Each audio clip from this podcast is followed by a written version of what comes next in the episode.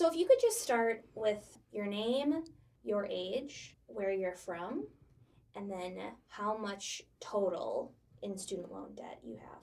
Okay, my name is Jamie McClendon. I'm 36 years old. I'm originally from Madison, but now I live in Oak Creek, Wisconsin. The total amount of student loans I owe is $119,397, and that does not include the loan that I defaulted on.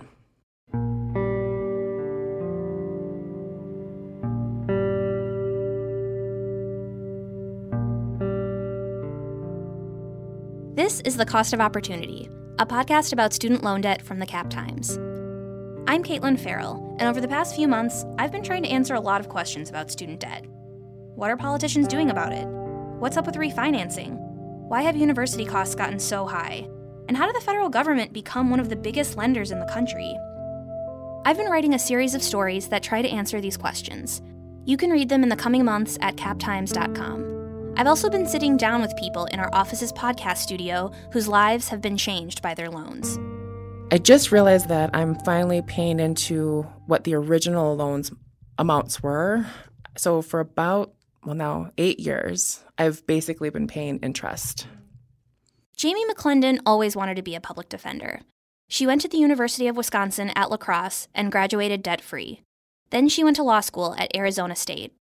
When she was there, she took out a mix of federal and private loans, 12 total. Her interest rates vary from 3.3% to 7.75%. She says she wasn't able to consolidate the loans like she thought she could. Everyone tells you it's, the more education, the more opportunity you have and, more success you can have. I thought going to law school, at least I could survive. I'm not expecting to have a house with a pool. Right now, I don't even know if I'm expecting to have a house that I own. But I didn't expect that I'd have to worry about, if my car breaks down, am I going to have to put that on a credit card? After graduating, Jamie started at the Public Defender's Office in Wisconsin, and she loved it. She got into the Public Service Loan Forgiveness Program, which erases student debt after 10 years for people who work for the government or for a nonprofit. But even on that program, it was difficult for her to make her monthly payments. One time, when she got a raise, her loan payment increased too, and she couldn't keep up, so she dropped out of the program. They increased my loan by the exact same amount of my raise. Like your monthly payment? Yes. And the idea that suddenly I could come up with an extra $150 a month when I was already struggling before just wasn't for me. Jamie started making payments on her federal loans under a normal income-based repayment plan, but she still struggled. She could no longer put her federal loans into forbearance or deferment. And those were just her public loans. Jamie tried to keep up with her private loans too, but it was tough.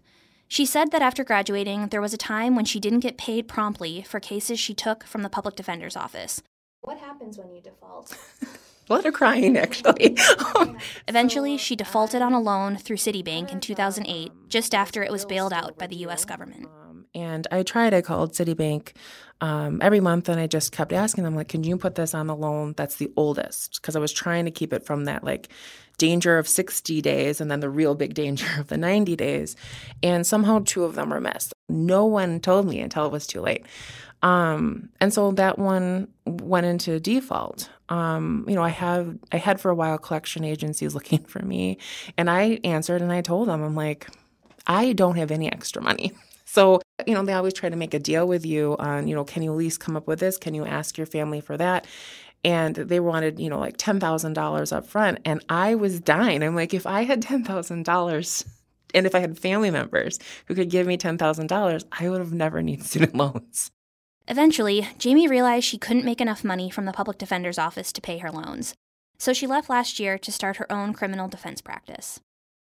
Jamie said she talks about her debt with other attorney friends, but talking about being poor and dealing with debt, a lot of debt, is not easy. I think no one wants to admit to being poor, especially when you're working poor. You work really, really hard and you do get a paycheck and you're not considered to be so poor that, you're homeless or that you have to worry about those things. But you've gone through all this schooling. You're in a profession that's, considered to be, everyone thinks you're well paid and you're still living check to check. So having to admit to somebody that, you're poor, it's not an easy thing to say. No one really talks about it as much as they could. I just think this student loan debt issue, you're seeing more and more, with your article, you're seeing more and more people willing to say this is just a struggle.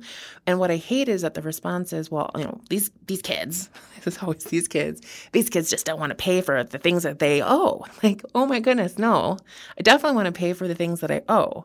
But I also want someone to take a look at and into why my law school, tuition is so high compared to other people who went to law school 15 years ago, even 20 years ago, when their debt was like $3,000.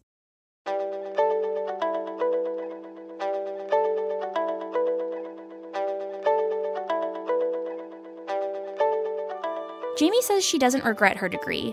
She loves what she does. But still, she says graduate schools and law schools should be more real with incoming students.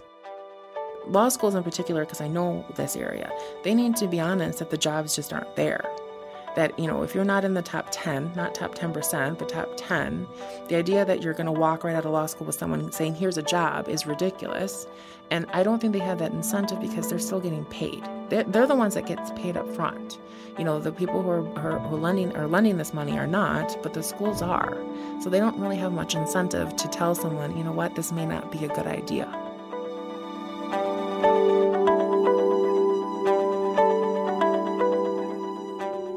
Even though it can feel really lonely to deal with student debt, there are a lot of people like Jamie.